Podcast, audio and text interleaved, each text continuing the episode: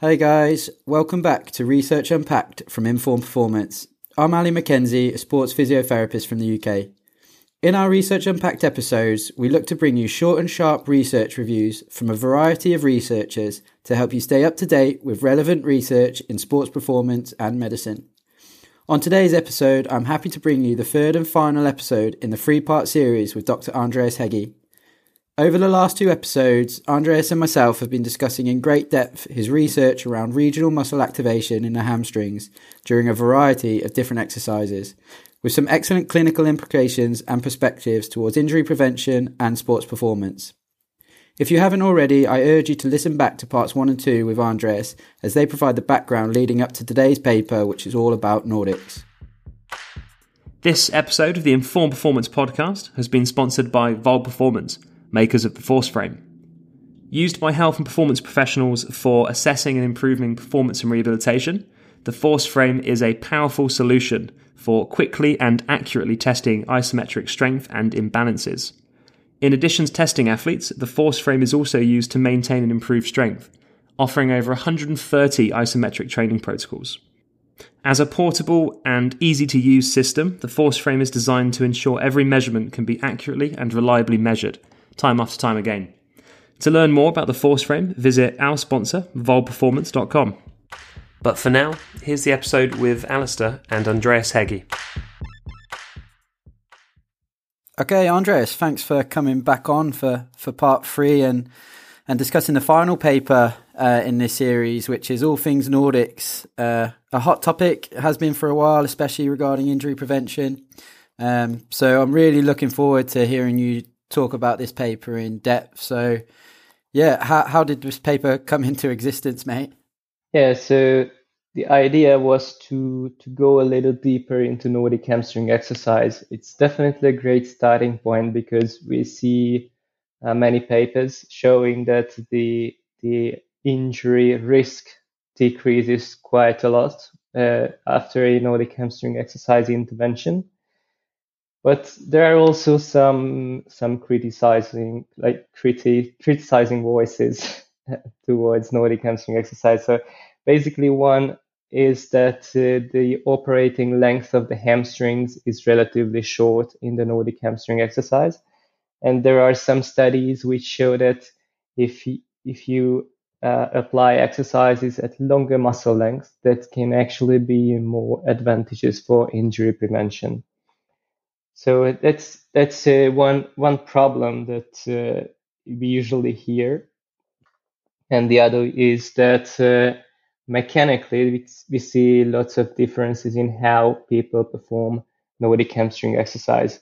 And here I think about hip position, for example. So the instruction usually is that you you extend your hip while performing the exercise but in practice, what we see many times is that there is a considerable hip flexion for some athletes, and for others, it's relatively more extended.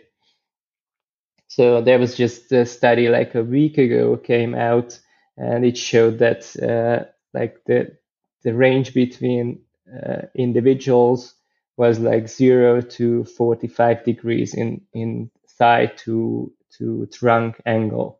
So it's highly individual uh, how much you flex your hip. And it's hard to say if it's robust between sessions. So if you have an athlete and you want to follow up the athlete, then uh, you don't know, you, there is not much data on that. So we don't know if the athlete will perform the same way the exercise. And this might affect the, the outcome you measure. And another problem is that uh, the the knee range of motion is usually not controlled, or at least we lo- we put a lot of load on the athlete, uh, so that the athlete cannot perform the exercise in the full range of motion. But we focus on uh, an eccentric, eccentric overload on the hamstrings rather than doing the exercise in the full range of motion, which might be a good idea from one perspective, but the other part is that the the uh, the intramuscular distribution may change with with the uh, range of motion, as we see from studies using dynamometer. So, and and just another point that we wanted to target is to see if uh, if we have similar outcomes as, based on like torque and EMG in a bilateral and unilateral Nordic hamstring exercise. Yeah, they're all interesting points and, and show the complexity associated with the application of the Nordic, um, especially around technique and, and standards of technique, which with a lot of data around injury prevention being longitudinal, you can kind of see how these factors may relate to to the variety in data around its effectiveness in injury prevention and some of the the challenges around uh, longitudinal and interventional studies. But in this study, you looked purely observationally to to infer some of the potential mechanistic responses uh, to different variations of the exercise. And so, which, which variations did you look at? So basically, we had four different uh, Nordic hamstring exercise modes. One is uh, uh, Nordic hamstring exercise with extended hips bilaterally. Then another one is Nordic hamstring exercise with extended hips unilaterally. So it was performed only with one leg. And uh, then these two were also performed with hips flexed to 90 degrees. To do this, we, we used a novel uh, load cell device called the HamTech. So it allows you to have more control over the hip angle and basically for to have more control on the knee range of motion, we used elastic bands although this uh, machine also has like a pneumatic system to to to like decrease the load. But we used the elastic bands. And basically what was uh, a step forward from the previous study is that we matched the relative load as well but we went up to eccentric one repetition maximum. So it was the highest load they could do for the full range of motion, which I should mention it was not full because we ended at 15 degrees of knee flexion uh, at a five second pace. So we also matched the, the pace of the movement. And we measured basically the, the force at the ankles, just like in other Nordic hamstring devices. Uh, and, uh, and we we also measured the activation of the muscles with high density EMG from the biceps femoris and semitendinosus muscles, just like in the previous studies. Yeah, cool. It's it's clear that you, you've to me that you've tried to account for some of the the issues outlined, um, and it sounds like you tried to to replicate what what the conventional Nordic hamstring exercise was designed to be, and or, or certainly it what's it attempted to be an application being super maximal eccentric only, one rep max, or full and near full range of movement at the knee, and a controlled tempo and hip angle. Um, then, then with the added variations of the 90 degree hip to, to see what the difference is in outcomes between longer and shorter muscle lengths at, at, at similar loads, right? Uh, yes, you could say so. so, so for me, I guess my first question was was around um, the Nordic hamstring at, at 90 degrees or the NHE 90. Um, you said that you were able to match the relative load using the Hamtech um, to a one rep max. So, so did you have to add more load to this one as you lose some of the moment arm compared to the the extended hip variations? Yeah, that's exactly right. So we, with the with the NAG 90, or when the hips were flexed to 90 degrees, we had quite a lot of of uh, plates. Uh, so we could fix these uh, weight plates on the frame of the device. So the subjects didn't need to hold the device, but it was placed on the frame of the of the. They didn't need to hold the weights.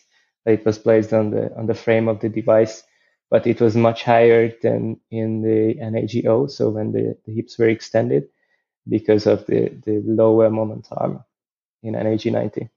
Yeah, and that's interesting because you mentioned earlier that there's a large, or there's been a recorded a large variance in hip angle um, between individuals associated with the technique, which which may be associated with strength levels, as some some athletes potentially have to compensate by by flexing the hip um, during the exercise to shorten the moment arm and therefore reduce the demands of the exercise?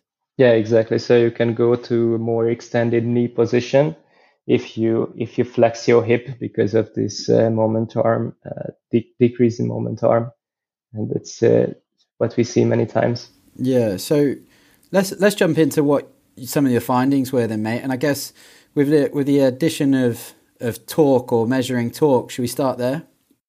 Sure. So with the torque, uh, we found a larger torque in the NAG 90. So when the hips were flexed to 90 degrees, the torque was much larger, especially in the first half of the movement. So uh, from the start to 87% of the movement. And then around peak torque, so close to extended knee position, it was quite similar between the two exercises. But it's again important to mention that the, the relative load was matched. So uh, we had much more weight on the frame when the hips were flexed. And this was the way, this was the only way to reach the same peak torque. But when you have, when you perform the exercise with, uh, with uh, body weight only, as we mentioned before, the torque will be lower when you flex your hip at the same knee position at least.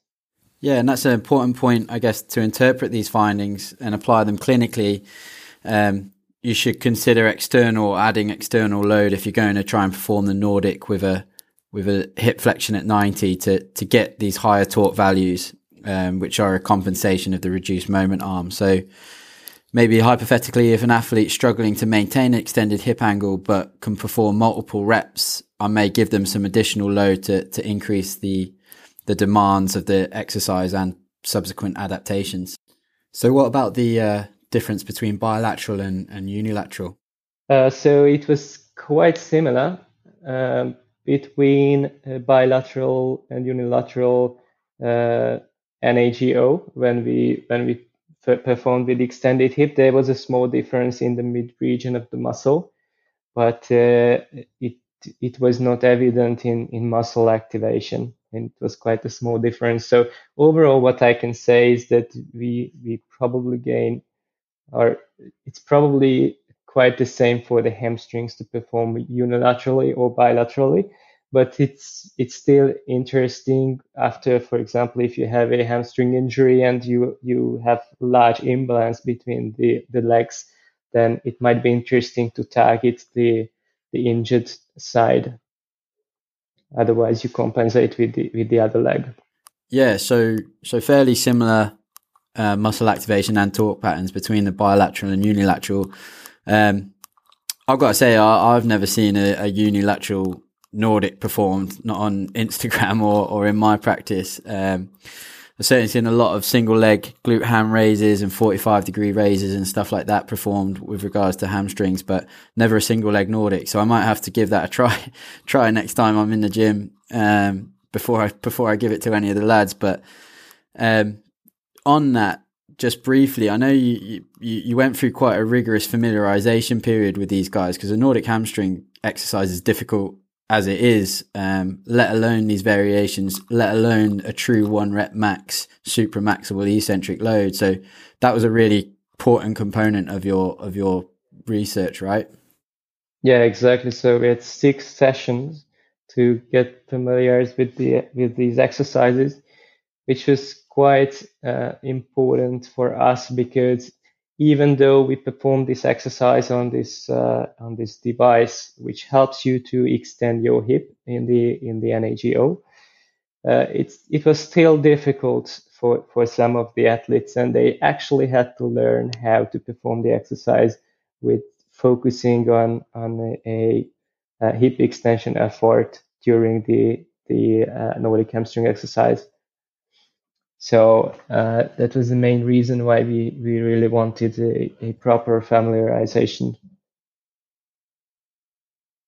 Yeah, and that, and that resonates with me clinically. Um, you know, applying the Nordics to groups, they have to have a good history or, or be familiar with the exercise to execute it. It's not just a case of, you know, adding some Nordics in if they've never done it before. Um, they're going to really struggle. So with, with my cohorts, you know, we we have quite a few variations and and progressions before you get to a full body weight Nordic because um, we want the technique there. Um, so, like you're saying, with, with, with the knee hip flexion angle might be an interesting way to offload them a little bit to get used to demand, and then you can go for a familiarization of that and slowly um, progress them through. So, I, have certainly when you when reading this and discussing it with you, uh, there's some little clinical things that are triggering in my head there how I can apply this information. So, it's really useful. Um, yeah, so that that was brilliant. And then and the next bit, I guess, was was the EMG, the muscle activity. So so what kind of things did you observe there? Yeah, so as I mentioned, between bilateral and unilateral, we found no differences. But uh, between the NAGO and NAG90, there were quite large differences, especially in the second half of the movement. So when we performed with extended hip, then the activation was much higher than when we performed with flexed hip position. So basically, when we combine the results from torque and EMG, we can see that it, basically the, the ratio between torque and EMG is much higher in the NAG 90. So when you flex your hips to 90 degrees than when you perform the exercise with extended hip. So there might be two reasons why this happens. One of course, there might be other muscles contributing to the two tasks. That's uh, that's one uh, we should mention because we measured only two muscles basically. But uh, it is very likely that you also load your, the passive structures a bit more when you flex your hip to 90 degrees. And it is also possible that the the fascicles work more eccentrically in this exercise than in the tra- traditional Nordic hamstring exercise. So there is a recent study which measured fascicle behavior in the biceps femoris uh, using ultrasonography during the Nordic hamstring exercise performed with extended hips. And what they found is that uh, the uh, the fascicles worked eccentrically only around peak torque, and before that, it was more like isometric. So uh, it may be that uh, that we have more eccentric work in the NAG90, which might be interesting from uh, from an injury prevention perspective, uh, because usually we, we want some eccentric load on the hamstring to increase fascicle length, potentially at sarcomeres in series and then uh, the muscle can absorb more energy in the late swing phase of sprinting. Yeah, that's really interesting, and some some good key points there to underline underline some of the potential mechanisms contrib- contributing to that change. So, the Nordic at ninety produces more torque but less muscle activation, uh, potentially due to the role of other muscles like the adductor um, or the semi-mem. Um, but also potentially due to contraction dynamics, so working at longer fascicle lengths. Um, and I'm just imagining the force length curve at the moment with, with the contribution of more passive or non-contractile structures as the fascicle length increases. Things like tendon, fascia may be influenced um, in contributing force. Um, and then, yeah, from a clinical perspective, we can potentially assume that the the hip flexion angle creates more of an eccentric orientated fascicle load um, which we then use as our kind of guideline to to stimulate more of anatomical adaptation at, at that level, which, which may be important with regards to preventing injuries injuries um, during sprinting. And it's really interesting that you you bring up um, other research that that looks at the behavior of fascicles um, during the Nordic, and I'll I'll have to get that um, reference from you for and put it on the show notes for our listeners. But if we're moving on with this study, um, we've we've discussed overall muscle activity. What about between muscle or between muscle and regional activity? So in the Nordic hamstring exercise performed with 90 degrees hip flexion, we had higher activation in the semitendinosus than in the biceps femoris in the whole range of motion. But when we had the hips extended, uh, then we had a more equal distribution between the muscles when we compared, like we averaged the whole uh, range of motion. But what was also interesting is that the actual, the, the intermuscular distribution actually changed through the range of motion. So uh, using statistical parametric mapping, we took advantage of the high temporal resolution of the EMG signal. So we could compare the early phase to the late phase of the exercise. And we found higher activation in the semitendinosus than in the biceps femoris in the early phase. So close to a like flexed knee position. Uh, but in close to an extended position, we had higher activation in the biceps femoris than in the semitendinosus muscle. So when we compare these two previous studies, uh, although we have some contradictory results, most of the studies show that the activation is higher in the semitendinosus than in the biceps femoris in the Nordic hamstring exercise. This is what is generally accepted, but this is not exactly what we see here. So one reason might be is that here we have almost full range of motion.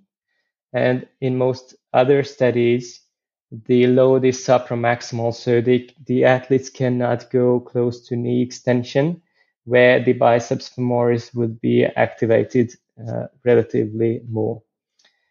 Uh, this might be one reason, and the other is that, as we mentioned before, we had a uh, lots of familiarization sessions to to extend the hip to focus on a hip extension effort uh, in the Nordic hamstring exercise. And uh, there is an interesting re- review from, from Matt Bourne who summarized some of the MRI studies, functional MRI studies, and he showed that uh, if you have a hip extension, then it may favor biceps femoris as compared to knee flexion. So it may be that this hip extension effort also brings biceps femoris more into this uh, movement.